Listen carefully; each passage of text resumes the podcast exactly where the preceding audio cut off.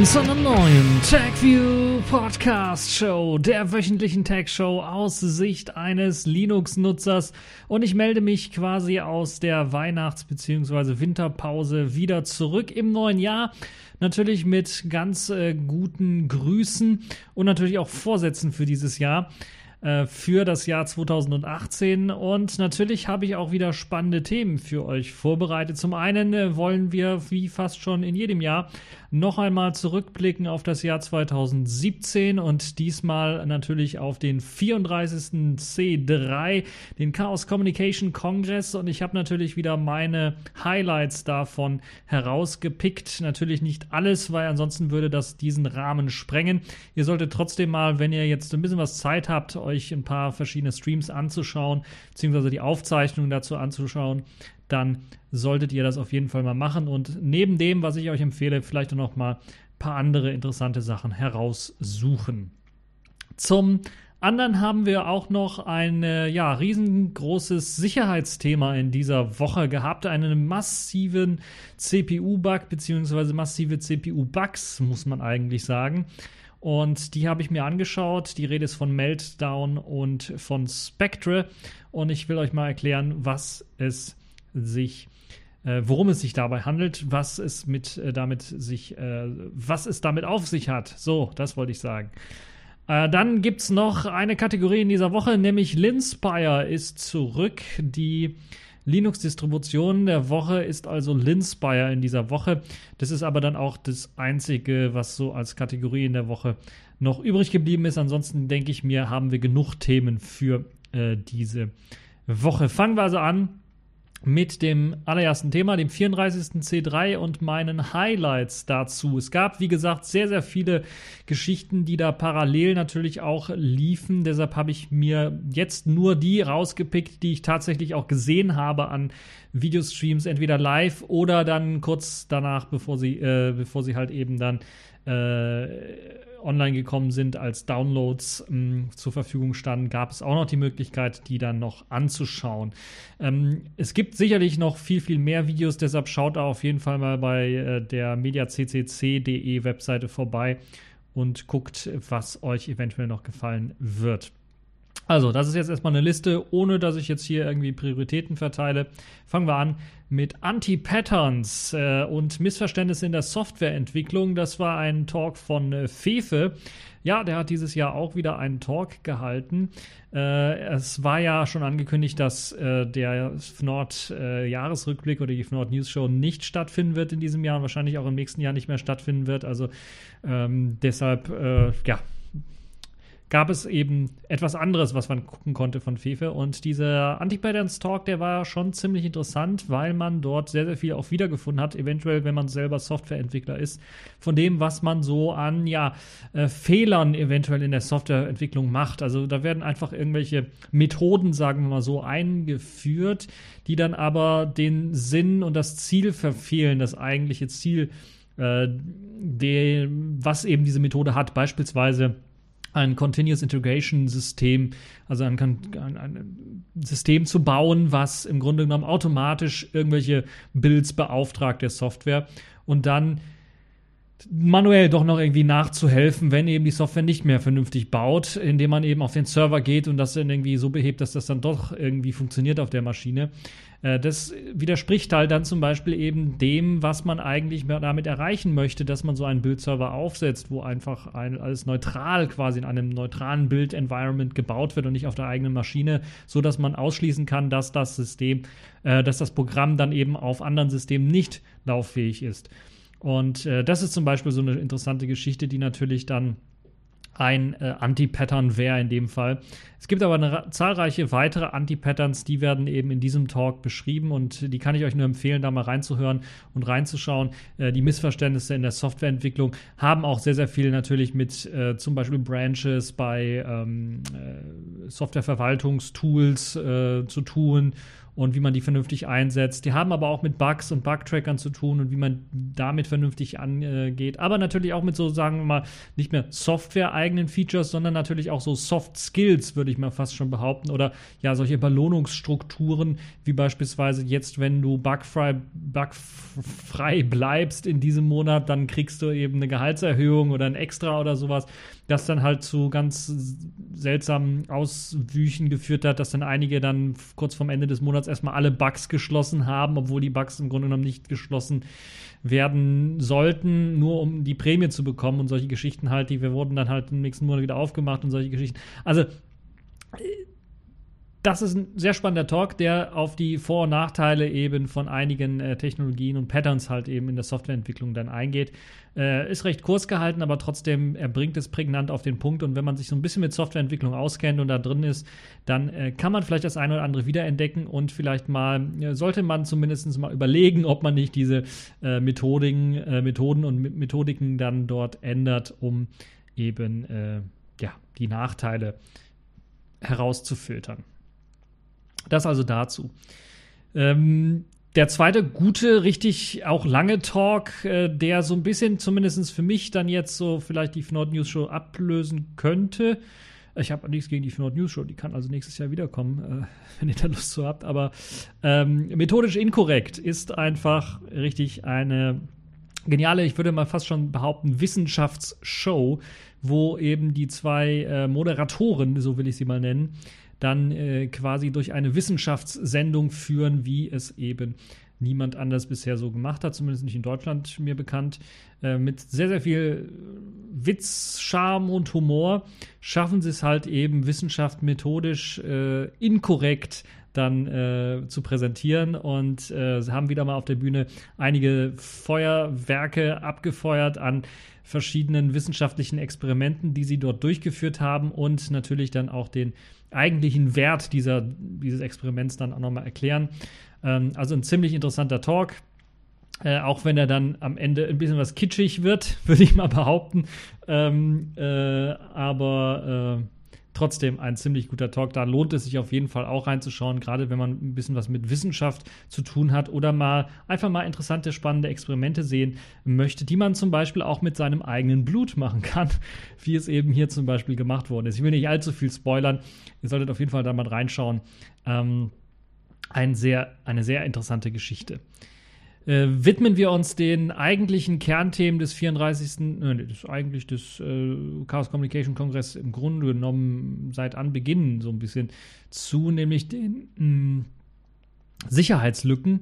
Und dort hat jemand die fabelhafte Welt des Mobile Bankings seinen Talk genannt und hat da so ein bisschen drüber gesprochen, wie denn halt eben so die wie Mobile Banking auf dem Smartphone mittlerweile funktioniert und wie sicher denn diese ganzen Geschichten mit dem Mobile Banking sind, weil immer mehr und mehr wurden wir zunächst einmal zum Online-Banking gedrängt. Ich kriege immer noch irgendwelche Mails, dass ich da mal Online-Banking machen sollte oder sogar Briefe und Angebote.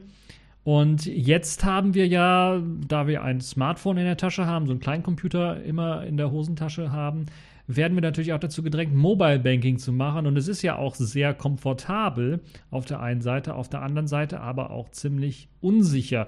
Es gab zwar eine interessante Technologie, die nennt sich Zwei-Faktor-Authentifizierung. Und sie basiert halt eben auf zwei Faktoren, die man machen muss. Und da ihr kennt es eventuell, wenn ihr Yahoo oder Google oder solche Dienstanbieter benutzt, wo das jetzt mittlerweile auch zum Usus gehört, das zu benutzen.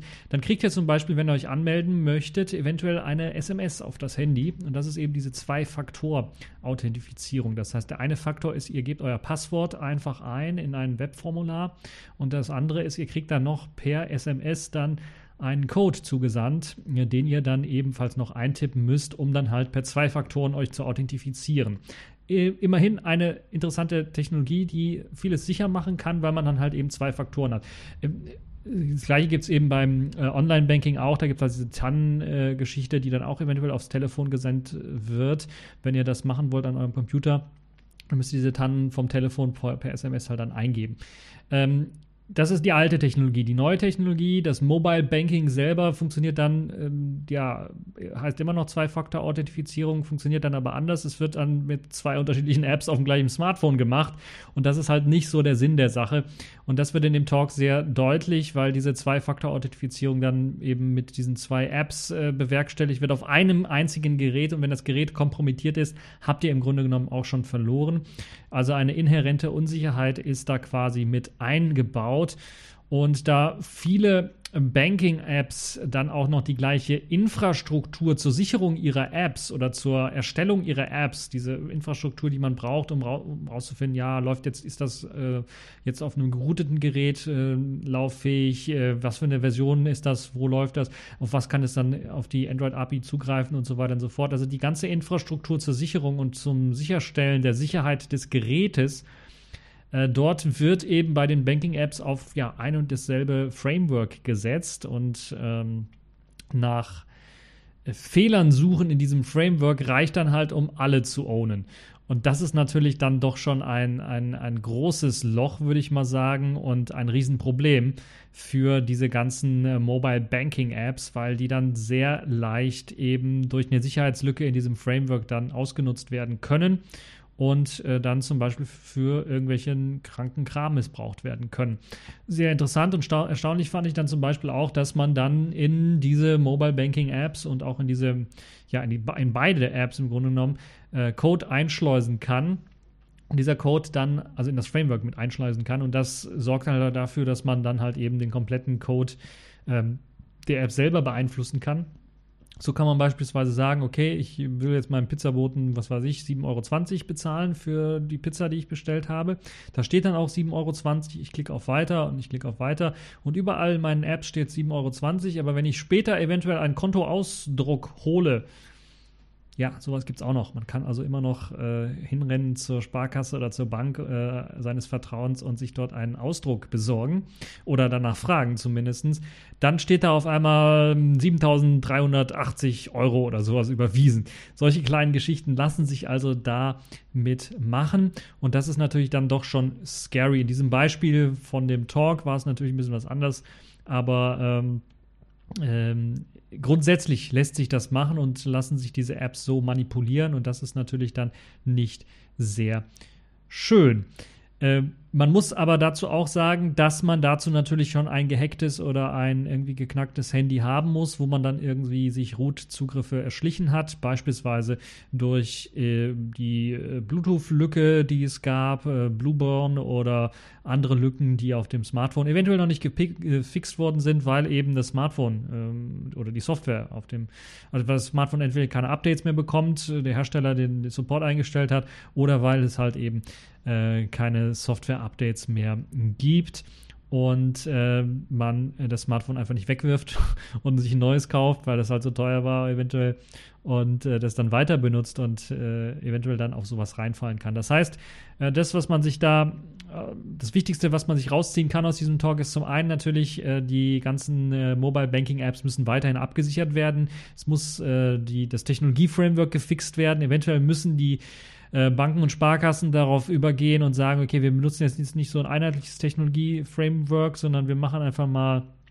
nicht unser eigenes, aber wir benutzen einfach vielleicht mal etwas anderes, was so als sicher gilt oder wir lassen da mal vielleicht wirklich mal jemanden drüber schauen, der guckt, ob dieses Technologie-Framework sicher ist. Also solche Geschichten, die müssen da richtig Geld in die Hand nehmen, damit das abgesichert werden kann. Das ist das eine. Das andere ist natürlich, das nützt alles nichts, wenn das Smartphone, auf dem das Ganze läuft, dann unsicher ist, weil halt eben die Software-Updates 2 Jahre alt sind oder halt eben noch vor einem großen Major, vor einer großen Major-Lücke dann irgendwie auf diesem Softwarestand als Friedhof quasi gelandet sind und da nie ein Update erhalten werden, dann nützt das alles nichts. Deshalb ist es wichtig, schaut regelmäßig nach, ob es nicht Updates für eure Smartphones gibt. Der schwierigere Weg ist natürlich, entweder ihr kauft euch ein neues, wenn wirklich kein Update mehr zur Verfügung steht, keine Updates mehr kommen werden, oder ihr schaut einfach mal nach, ob es nicht irgendwie Custom-ROMs gibt. Bei Android-Systemen ist das vielleicht manchmal der Fall, gerade bei den etwas teureren Geräten oder die damals etwas teurer waren, dürfte das durchaus möglich sein. Und kauft beim nächsten Mal einfach eines, wo ihr dann relativ sicher seid, dass da auch Updates kommen werden. Anders kann man dieses Problem ansonsten nicht wirklich beheben. Das also der Talk, die fabelhafte Welt des Mobile Bankings. Dann darf natürlich Humor auch nicht fehlen. Da gab es einen sehr interessanten Vortrag oder eine interessante Vorlesung, würde ich mal sagen, oder eine Lesung von Marc-Uwe Kling. Dem einen oder anderen ist er bekannt als schon, ich würde sagen, Comedian oder wie sagt man dazu? Also als Komiker würde ich auch nicht irgendwie sagen, aber ist der Typ, der immer aus seinem Buch liest mit dem Känguru in der Geschichte. Und das darf natürlich in Quality Land auch nicht fehlen. Das ist tatsächlich ein Buch, das man auch kaufen kann. Das heißt, tatsächlich Quality Land, der hat ein paar Ausschnitte daraus vorgelesen.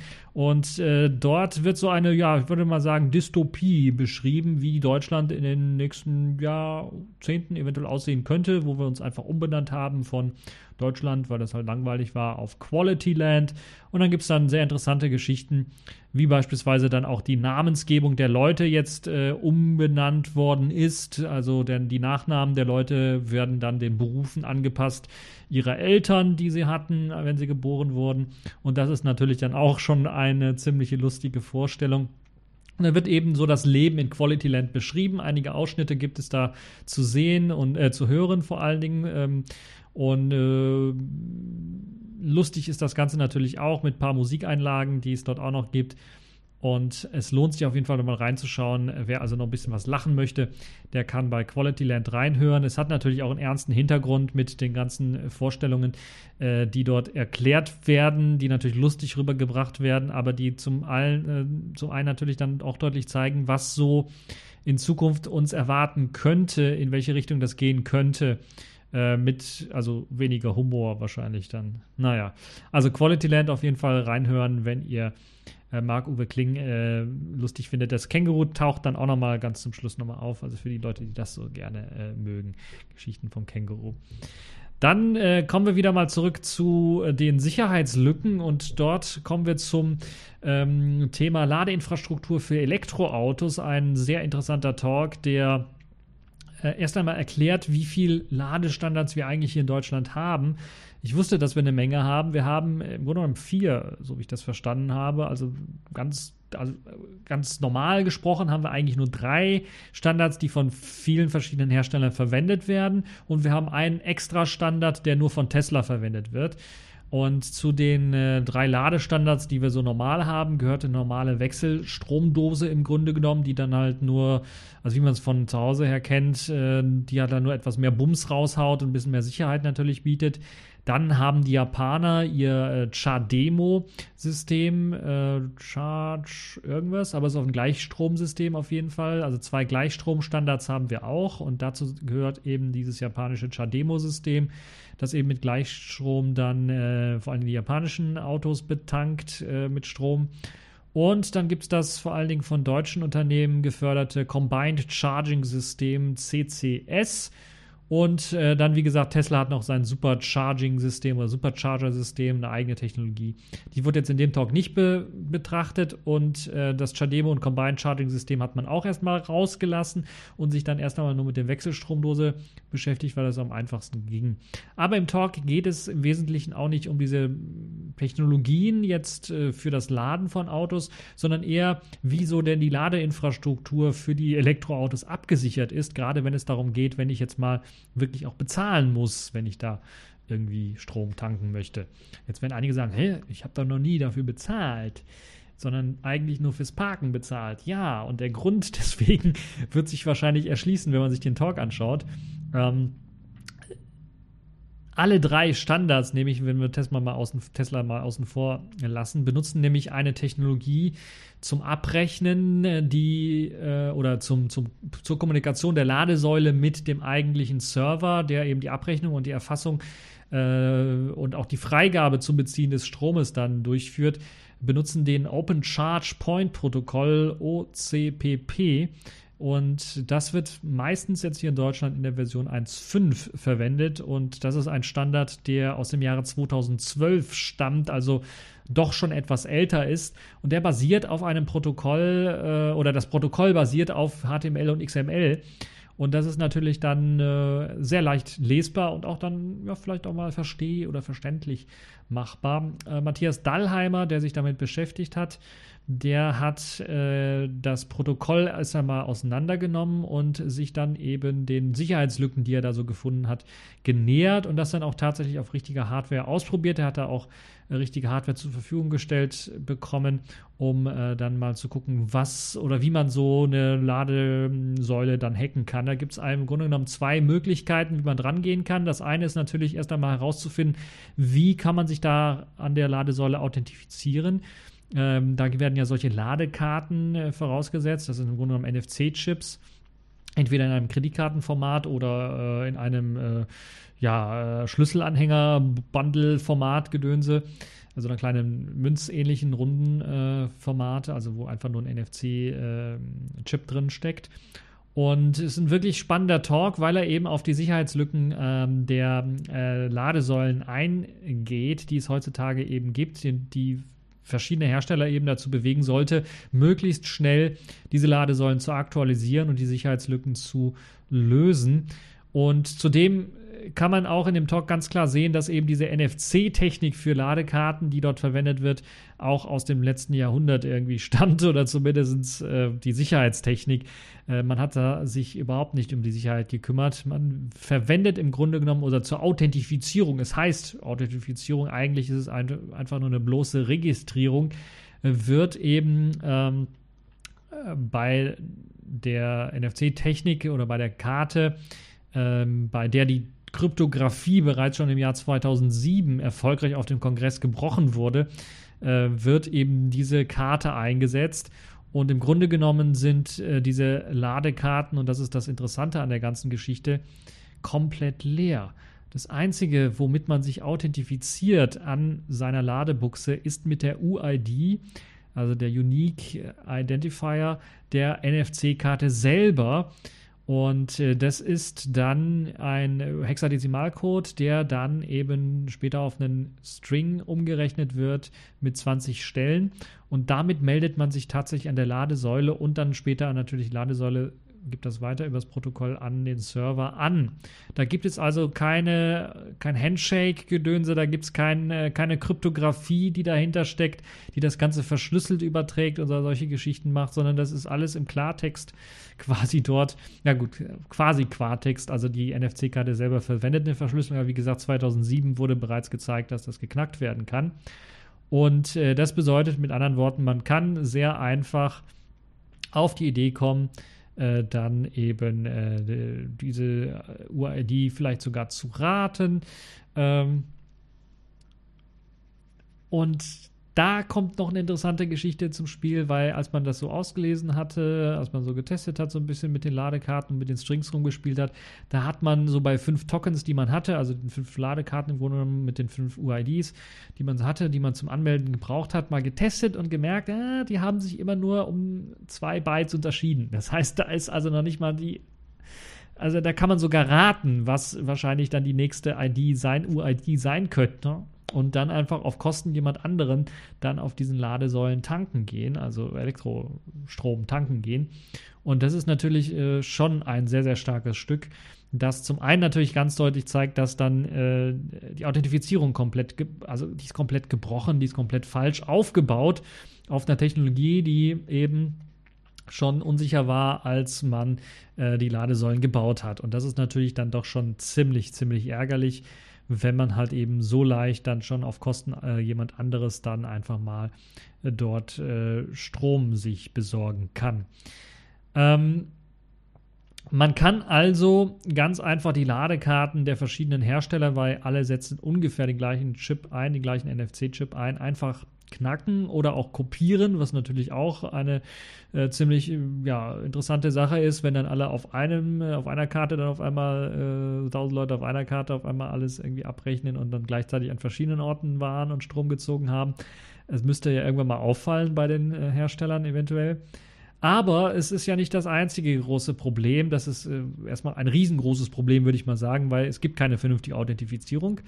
Das zweite große Problem ist aber auch die Kommunikation innerhalb der Ladesäule mit der Abrechnungsinfrastruktur, denn diese erfolgt nämlich zwar über einen separaten Server oder eine separaten Verbindung, aber komplett unverschlüsselt. Das heißt, da kann sich eventuell jeder sogar reinhacken und das ist noch nicht mal so schwer, wie es im Talk angedeutet worden ist, sondern man muss ein paar Schrauben lösen und dann einfach hat man dort, wenn man die gelöst hat an der Ladesäule, dann hat man da, wenn man es aufmacht, einen schönen USB-Anschluss. Dort kann man seinen USB-Stick reinstecken. Und das Tolle an der ganzen Geschichte ist, dass die Ladesäulen dann sogar ihre Konfigurationsdateien komplett auf den USB-Stick schreiben. Den kann man in den USB-Stick rausschieben, schnell wieder zudrehen, im Rechner rein. Dann kann man die Konfigurationsdatei lesen. Dort sieht man den Server, dort sieht man die Anmeldedaten. Dort sieht man auch, dass das Ganze per HTTP läuft und nicht per HTTPS, also unverschlüsselt läuft. Man kann das alles anpassen, also seinen eigenen Server zum Beispiel.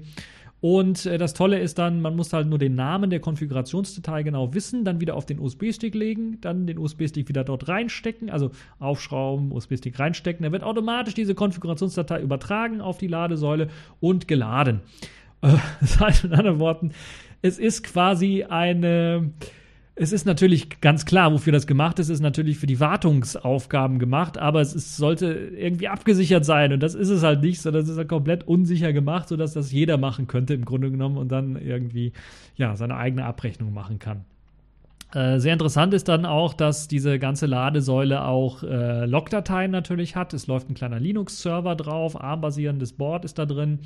Und dort kann man einfach auf die Logdateien zugreifen. Und das Tolle an der Logdatei ist, die loggt natürlich auch alle die UIDs von den verschiedenen NFC-Karten, sodass man dann halt irgendwie es noch einfacher hat, dann eventuell eine andere NFC-Karte dann zu benutzen, um dann auf Kosten eines jemand anderen dann dort Strom zu tanken. Strom zu tanken, sage ich jetzt immer so.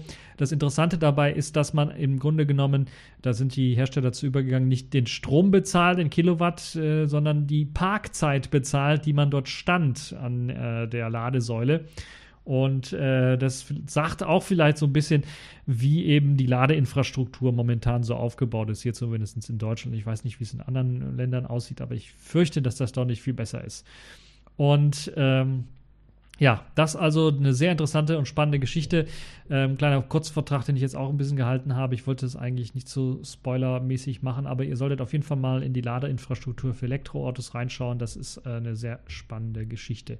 Ja, dann gab es noch einen spannenden Talk, der hieß die Lauschprogramme der Geheimdienste. Und dort haben Hans-Christian Ströbele, dem sollte dem einen oder anderen bekannt sein, langjähriger Grünen-Politiker. Ich glaube, er ist mit dem letzten Bundestag dann ausgeschieden aus dem Bundestag.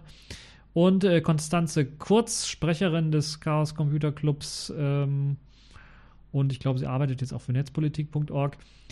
Die haben noch einmal in einem Vortrag über die Lauschprogramme der Geheimdienste die letzten Jahre nochmal Revue passieren lassen und was dort alles aufgedeckt worden ist und was für Lehren daraus gezogen werden können. Das ist ein sehr spannender Talk, der dem ganzen Spionage- und Geheimdienstthema einen gemeinsamen Rahmen so ein bisschen gibt und versucht dann nochmal herauszuziehen, was man daraus lernen kann und das dann auch nochmal zusammenfasst in einer sehr konzentrierten Form dieses Talkes. Spannend dabei auch natürlich, was es für Konsequenzen ganz konkret oder auch in einer etwas abstrakten Form auf unseren Alltag, die Politik, die Wirtschaft und ganz allgemein natürlich auch die Gesellschaft gehabt hat und immer noch hat und wie sich halt eben dann auch das Denken der Leute geändert hat im Laufe der Jahre, wo dann es immer mehr diese Geheimdienstgeschichten aufgedeckt worden sind. Also ein sehr spannender Talk. Wer sich damit beschäftigen möchte, das nochmal Revue passieren zu lassen, sollte da mal reinschauen. Dann gab es noch einen sehr interessanten Talk, der sich dann jetzt, ja, sagen wir mal, eher mit netzpolitischen Themen auch wieder beschäftigt hat. Und da kommen wir eher zu den Social Bots, Fake News und den Filterblasen und gibt's die alle und existieren die überhaupt oder ist das alles nur dummes Gerede und Geschwätz?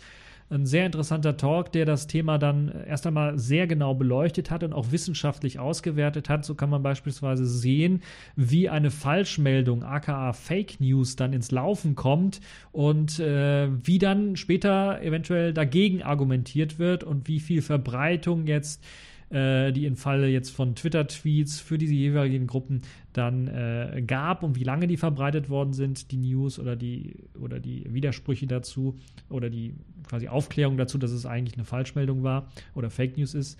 Und also sehr, sehr wissenschaftlich rangegangen, um zu analysieren und das Ganze natürlich auch spannend auch zu halten, wie sich das dann so entwickelt. Und beispielsweise sehr interessant fand ich zum Beispiel, dass die Fake News selber von den Befürwortern der Fake News, die dann auch verbreitet haben oder die auch geglaubt haben, dann diejenigen haben sich die Gegendarstellung viel häufiger angeschaut, viel häufiger durchgelesen, haben dann vielleicht trotzdem weiter die Fake News verbreitet, aber haben diese prozentual die Gegendarstellung sich viel häufiger durchgelesen, als die Leute, die die Gegendarstellung geteilt haben, sich allerdings dann die Fake News angeschaut haben. Das heißt, da haben einige Leute einfach nur die Gegendarstellung weitergeteilt, haben aber sich die Fake News selber gar nicht angeschaut und wissen gar nicht, wo es darum geht, außer aus dem Widerspruch, den es dann gab oder ja, der Richtigstellung der Fake News selber. Also das ist eine sehr interessante statistische Auswertung, die ich da jetzt zum Beispiel rausgezogen habe aus dem Talk. Es gab auch viele weitere interessante Ideen oder viel weitere Untersuchungen beispielsweise. Wie kann man eigentlich erkennen, dass jetzt bei Twitter zum Beispiel Bots irgendwie was manipuliert haben sollen, eine Wahl manipuliert haben oder die politische Meinungsbildung manipuliert haben. Was können Bots eigentlich? Und vieles, vieles mehr wird dort alles besprochen. Also interessant, sehr interessanter Talk. Und ich kann aber spoilern so ein bisschen. Ja, es wurden nicht viele Bots gefunden.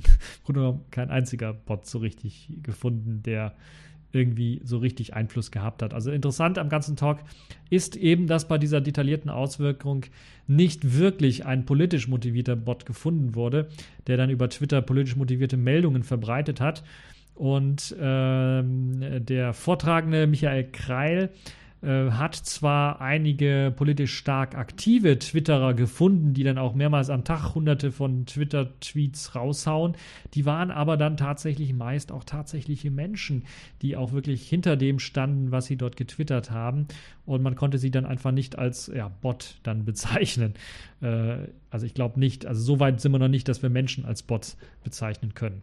Also deshalb auch eine ziemlich interessante Geschichte und ein ziemlich interessanter Vortrag, wenn eben über Social Bots geredet wird, dann muss man sich eventuell doch nochmal schlau machen, gibt es das denn wirklich? Oder ist das einfach nur ein Hirngespinst der Leute, die sich das nicht ganz genau angeschaut haben, die das einfach nur vermuten, dass es das gibt?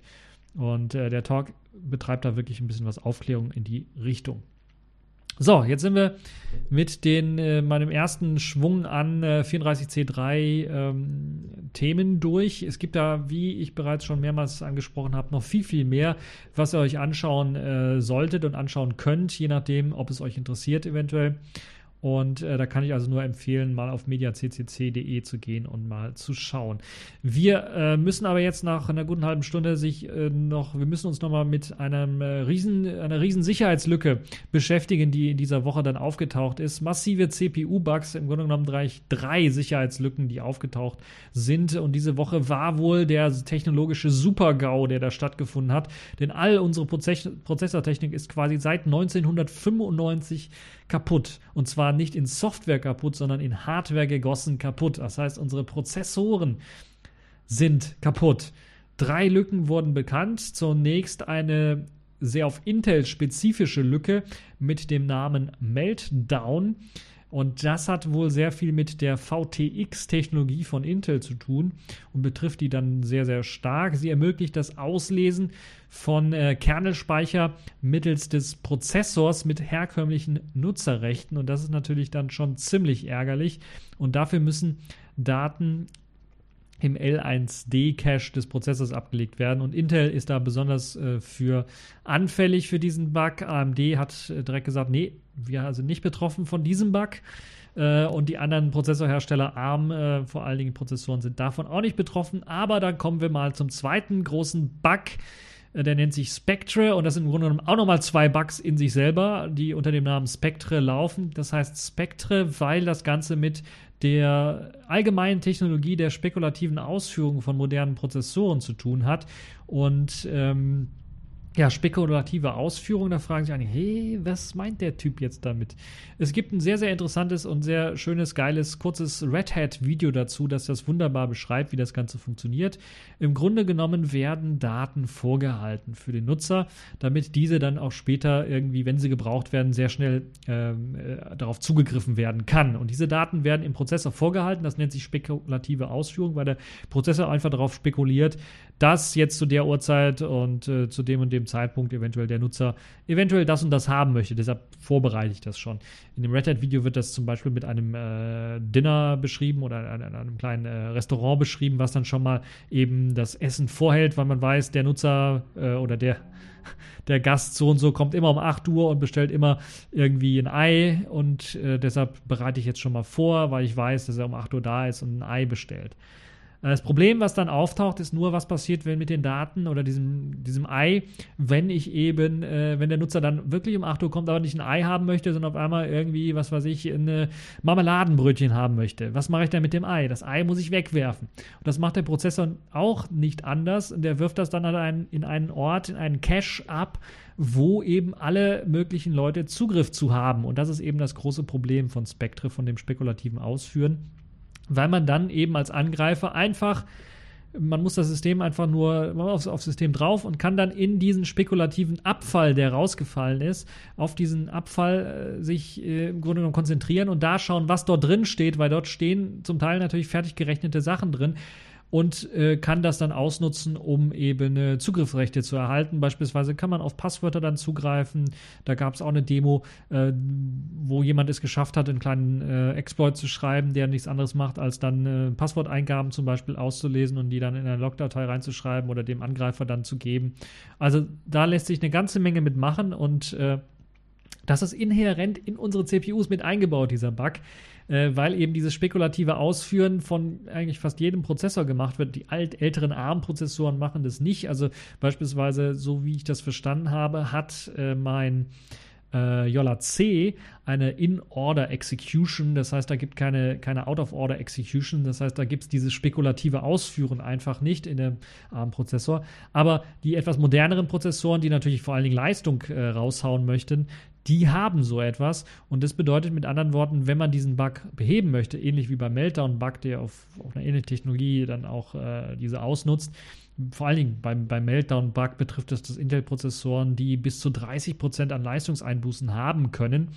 Betrifft natürlich an spezielle Anwendungsfälle, wo diese 30% Leistungseinbußen dann auftreten. Das ist nicht bei jedem Fall so. Phoronix hat das direkt mal getestet mit einem neuen Kernel, der eben dann den Bug behebt, indem er halt eben dann einfach sagt, Kernelspeicher darf vom Userland überhaupt nicht angegriffen werden, überhaupt nicht zugegriffen werden. Also der trennt das komplett. Und das sorgt dann halt eben für ein paar Leistungseinbußen, aber bei Spielen merkt man das nicht beispielsweise. Und ich muss ganz ehrlich sagen, hier beim normalen Arbeiten, ich habe jetzt natürlich, ihr kennt mich ja, ich habe natürlich meinen eigenen Kernel direkt kompiliert mit dem Bugfix und ich habe es auf meiner Intel-Maschine, auf meiner AMD-Maschine ausprobiert, ganz normal, wie ich dann halt eben so surfe und Sachen mache, sogar Videoschnitt und so.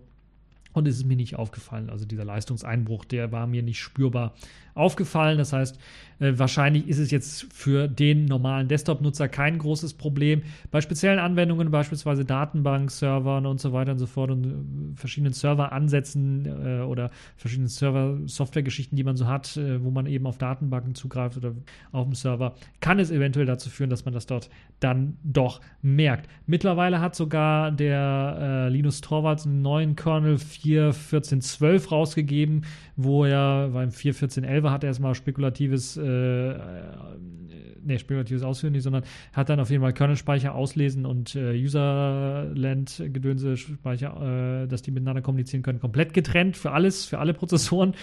Und mittlerweile hat er so gemacht, okay, das betrifft nur Intel, also machen wir es nur für Intel und AMD ist außen vor gelassen, weil AMD das Problem des Meltdowns nicht hat. Was das spekulative Ausführen aber angeht, dort gibt es noch einige Bugs und die Bugs können nicht alleine behoben werden, dass irgendwie neuer Kernel irgendwie, das Workaround irgendwie, dass der Kernel da irgendwie das komplett trennt. Das, was gemacht werden muss, ist im Grunde genommen Auch der Mikrocode des Kernels muss geändert werden. Nützlicherweise ist es bei Linux ein Paket, das Intel bereitstellen kann und was die verschiedenen Distributionen dann auch packen. Und Debian Sid beispielsweise hat schon den neuesten Intel Microcode gepackt und dort kann man sich dann halt eben, da sind auch Workarounds drin für Intel, die dann auch, das wird wahrscheinlich mit der Zeit immer weiter verbessert, dann auch diese Performance-Einbußen dann so ein bisschen aufheben werden. Ob das ganz aufgehoben werden kann, weiß man nicht, weil wie gesagt eben spekulatives Processing im Grunde genommen auch schon seit den Mitte 90er Jahren gemacht wird bei den Prozessoren und da ist es schon, schon sehr schwer. Und von diesem spekulativen Bugs, also diesen zwei Lücken von Spectre, sind im Grunde genommen alle Prozessorhersteller betroffen, also Smart Devices, Computerprozessoren, also für die Leute, ich habe ja letztens mal gehört hier, ja, ich habe ein Smartphone, da ist kein Computer, da ist kein Prozessor drin. Ne, ist natürlich falsch. Natürlich ist da, das Smartphone ist ein kleiner Computer. Jedes Smart Device, selbst meine Smart Uhr oder sowas, wenn ich eine habe, oder mein Fernseher, dort ist ein Prozessor drin und die sind alle davon betroffen. Weil es sind meistens eben ARM- oder AMD-Prozessoren. Ich weiß gar nicht, inwieweit Power-PCs betroffen sind. Die haben ja noch eine etwas ältere Technologie, aber ich glaube, sie haben auch spekulatives Ausführen, sind also in der einen oder anderen Form auch irgendwie davon betroffen. Aber vor allen Dingen ARM- und AMD-Prozessoren sind betroffen. Das heißt, was müsst ihr machen? Updates einspielen natürlich. Linux-Kernel, habe ich ja bereits schon gesagt, wurde geupdatet. Eure Desktop-Maschinen, wenn ihr Linux habt, könnt ihr updaten. Wenn ihr Windows oder Mac habt, Windows hat, glaube ich, auch schon ein komplettes Update. Mac hat so ein halbes Update rausgegeben. Da könnt ihr also auch updaten. Das halbe wird wahrscheinlich sein, dass eben Meltdown gefixt ist, aber der Rest noch nicht so ein bisschen. Also Spectre hat da noch ein paar Lücken wahrscheinlich oder ein paar Möglichkeiten, wie man dann da trotzdem das Ganze ausnutzen kann. AMD sagt zwar auch, es sei extrem schwer auszunutzen auf ihren Prozessoren und betroffen sind sie allerdings auch. Das heißt, dieses ganze Marketing Blabla sollte man sich nicht so sehr anhören, was die verschiedenen, Intel war ja, hat den Bogen ein bisschen was überspannt und gesagt, oh, ist ja kein Bug, it's a Feature. So nach dem Motto haben sie es gesagt. Und interessant an der ganzen Geschichte, und das könnte für Intel noch ein Nachspiel haben, zumindest für den Intel-Chef Nachspiel haben, weil er hat schon, die Lücke ist schon seit letztem Jahr Sommer bekannt, er hat dann irgendwie im November plötzlich seine Aktienanteile irgendwie alle verkauft von Intel und die Aktie ist natürlich jetzt runtergetrudelt bei Intel. Das heißt, Insiderhandel, da wäre vielleicht mal eine Untersuchung zumindest einen Blick wert. Könnte also noch interessant sein, was die Konsequenzen für diese Lücke für die einzelnen Firmen haben werden. Natürlich hat sich nicht nur Intel eingeschaltet, ARM und AMD, sondern auch verschiedene andere Hersteller. Amazon hat sich eingestellt, weil ihre Server natürlich auch betroffen sind. Google vor allen Dingen, die waren einer der Mitentdecker der Lücke, also ihr Project Zero, ja, wo sie halt nach Sicherheitslücken suchen. Die haben vor allen Dingen auch mitgearbeitet. Ich glaube, die Universität Graz war auch noch irgendwie beteiligt, noch ein paar andere Leute waren beteiligt, aber nagelt mich jetzt nicht darauf fest, das werdet ihr sicherlich im Artikel auch noch finden, den ich verlinken werde. Linux, wie gesagt, hat schon einen Patch, Windows hat einen Patch, Mac hat so einen halben Patch, vielleicht, wenn ich das jetzt sage, vielleicht sogar schon einen ganzen Patch. Dieser Patch fixt erstmal die Lücke für Intel-Prozessoren, kann bis zu 30% Leistungseinbußen bringen und das auf jedem System so ein bisschen. Und da müssen wir schauen, wie sich das dann weiterentwickelt. Das ist auf jeden Fall ein Riesen-Bug, der in der Hardware drin steckt, der auf jeden Fall uns jetzt dieses Jahr wahrscheinlich komplett beschäftigen wird. Also die nächsten Wochen zumindest vielleicht noch groß in den Medien vielleicht auftauchen könnte, wenn es eben um Intel konkret geht und um eventuell den Insiderhandel, den Aktienhandel und die Konsequenzen, die man daraus zieht. Linus Torvalds hat zum Beispiel auch schon angekündigt, er hat irgendwie von Intel die Nase voll, die Schnauze voll. Das hat er natürlich in seinem typischen aus meiner Sicht humorvollen Slang oder ja, mit seinen Kraftausdrücken dann rausgehauen, was Intel angeht. Und er würde sich doch lieber dann die ARM64-Prozessoren dann denen zu widmen. Das könnte ziemlich interessant sein aus Linux-Sicht, wenn da mehr Augenmerk draufgelegt wird eventuell. Und eventuell dann der ein oder andere Hardware-Hersteller für ARM64, also ARM64-Boards, dann auf einmal auf die Idee kommt, vielleicht sollten wir vielleicht mit der Linux-Kernel-Community zusammenarbeiten, unsere Treiber veröffentlichen, in den Kernel reinpacken und solche Geschichten machen, um eben ARM64 zu stärken. Das wäre mal Das ist so mein Wunschdenken zumindest, was das angeht. Nun ja, schauen wir mal, was die Zeit so bringen wird, was wir in den nächsten Wochen alles über diesen massiven CPU-Bug dann oder die massiven CPU-Bugs dann erfahren werden und ob sich Intel davon noch eigentlich erholen werden kann. Und natürlich dann auch die große Welle. Ich erwarte eine große Welle an Angriffen, die jetzt wahrscheinlich irgendwann mal stattfinden wird und diese Lücke ausnutzen wird oder versuchen wird auszunutzen. Und es wird mit Sicherheit jetzt auch, nachdem jetzt so ein paar Schnellfixes rausgehauen worden sind, die ein oder anderen weiteren Sicherheitsfixes nachgeschoben werden, um eben konkrete Abwehr zu leisten, was eben das spekulative Ausführen angeht, das spekulative Prozessieren, so würde ich das nicht nennen, aber das ja, spekulative Berechnen, würde ich mal sagen, im Prozessor angeht. Dort mit Sicherheit wird dort noch einiges dann gelöst und gefixt werden müssen und noch einige weitere Bugs werden dort eventuell auftreten. Accepted. Connecting. Complete. System activated. All systems operational.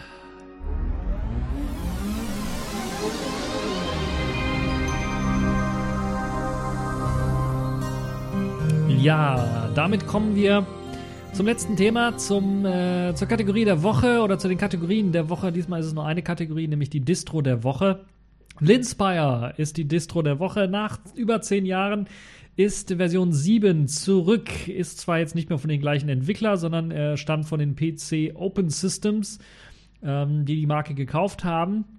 Damals war es sogar noch als Lindos bekannt, dem einen oder anderen. Also eine Linux-Variante, die wie Windows aussehen wollte und dann eben auch für den Umsteiger oder Einsteiger gedacht war. Der Name musste dann wegen eines Namensstreites mit Microsoft dann geändert werden und ist seitdem unter dem Namen Linspire bekannt. Linspire waren oder gehörten zu den Pionieren in Sachen App Stores, die eben nicht nur einen Paketmanager gebaut haben, sondern tatsächlich einen Store gebaut haben für das Linux-System. War im Grunde genommen nur ein Paketmanager im Hintergrund, aber der Store hatte es auf sich, weil damals war die schockierende Nachricht, ja, wir packen dort auch proprietäre Software rein, die man kaufen kann. Und das war halt schon eine sehr interessante Geschichte, weil man muss sich vorstellen, das Ganze mit den App Stores fing bei Linspire vor den Smartphones an. Das heißt, man hat bereits vor den großen, jetzt eigentlich schon fast kaum wegzudenkenden App Stores, die man so von Apple, von Google kennt, hatte man dort einen Store, einen Bezahlstore, wo man Sachen kaufen konnte. Und der letzte Ableger von Linspire erschien dann im Jahr 2006 unter dem Namen FreeSpire. Hatte damit zu tun, weil man darauf irgendwie abgezielt hat, den kostenlosen Aspekt dieser Distro dann zu betonen, weil es gab Linspire tatsächlich zu kaufen. Man musste es kaufen. Es gab eben keine Möglichkeit, das so einfach runterzuladen, außer es gab vielleicht mal einen Gutscheincode oder es wurde mal auf irgendeiner CD ausgeliefert. Musste man tatsächlich Linspire kaufen und da gab es halt die freie Variante, die nannte sich dann FreeSpire, die konnte man sich einfach so herunterladen. Nun gibt es wieder beide, also Linspire und FreeSpire. Linspire kostet wie damals $80 und kommt mit Support daher. Der Support soll im Jahre 2025 ändern. Das ist ziemlich interessant, weil es basiert auf der Ubuntu 16.04 LTS, soll somit also längeren Support als die LTS-Version von Canonical bekommen, weil, wenn ich mich jetzt nicht komplett irre, Ubuntu 16.04 für den ganz normalen Desktop-Nutzer im Jahre 2020 bereits endet der Support dafür. Und 5 Jahre länger kriegt man also mit Linspire, wenn man sich jetzt für $80 das kauft. FreeSpire ist eine Variante von Linspire, die dann mit etwas weniger Software daherkommt.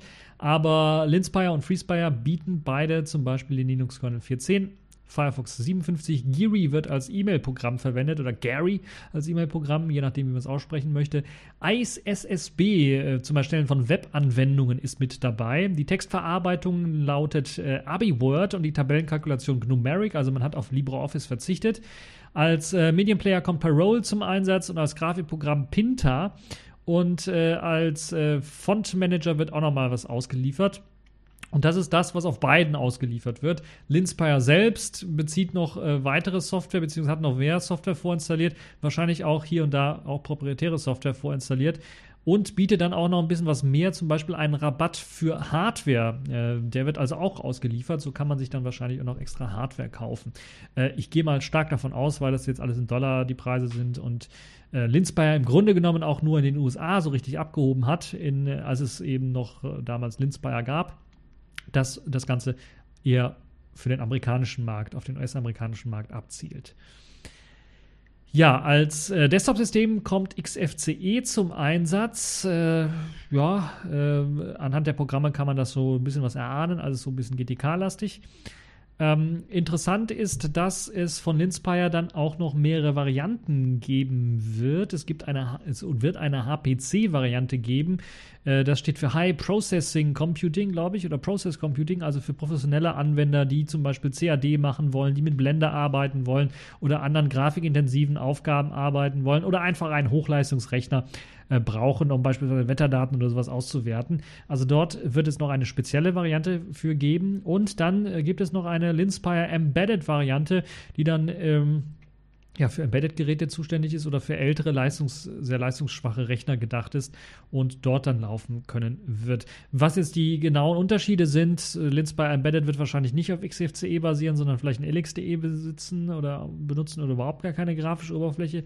Also das kann ich jetzt momentan noch nicht sagen, da muss man schauen, wie sich das weiterentwickeln wird. Auf jeden Fall ist Linspire wieder zurück nach mehr als 10 Jahren und scheint in den USA auch noch ziemlich beliebt zu sein, denn es ist eine der wenigen Distributionen, die beispielsweise auch offizielle Zertifizierungen von IBM und Oracle hat, was deren Cloud angeht und die Cloud-Dienste dort nutzen kann und also sich vor allen Dingen dann natürlich, ich würde eher sagen, so an Kleinfirmen oder Firmen richten würde, die halt eben sowas zum Beispiel einsetzen möchten. Und da ist es halt immer noch ziemlich bekannt und wird zum Teil auch noch in den alten Versionen eingesetzt. Also eine ziemlich interessante Geschichte, die sich dort PC Open Systems zurechtgelegt hat. Die haben ja auch schon andere Linux-Distributionen aufgenommen, dann teilweise gemerged, mit anderen kommerziellen Produkten vermengt. Das heißt, sie haben dort noch einige weitere Linux-Distributionen im Angebot und auch einige, die man kaufen muss, Professional, Enterprise, Linux-Versionen, die man sich dort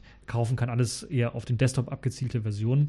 Und alle so eher im XFCE-Spektrum angesiedelt. Also für die Leute, die sich dafür interessieren, können da auf jeden Fall mal reinschauen. Linspire, wie gesagt, wer sich das nicht kaufen möchte, kann sich mal FreeSpire anschauen. Ist im Grunde genommen das Gleiche, nur ohne proprietären Kram, ohne extra Support und ohne die HPC und die Embedded-Variante, die eventuell dem einen oder anderen auch dem einen oder anderen auch gefallen könnte. So, jetzt sind wir tatsächlich durch mit dieser TechView Podcast-Show oder dieser TechView Podcast-Folge. Ich hoffe, es hat euch gefallen, ihr hattet Spaß daran. Ihr seid gut ins neue Jahr gerutscht und wünsche euch nochmal ein schönes neues Jahr. Und dass das, was ihr euch vorgenommen habt, in diesem Jahr dann auch irgendwie in Erfüllung gehen kann. Und das war's für diese TechView Podcast-Show und bis zur nächsten Folge.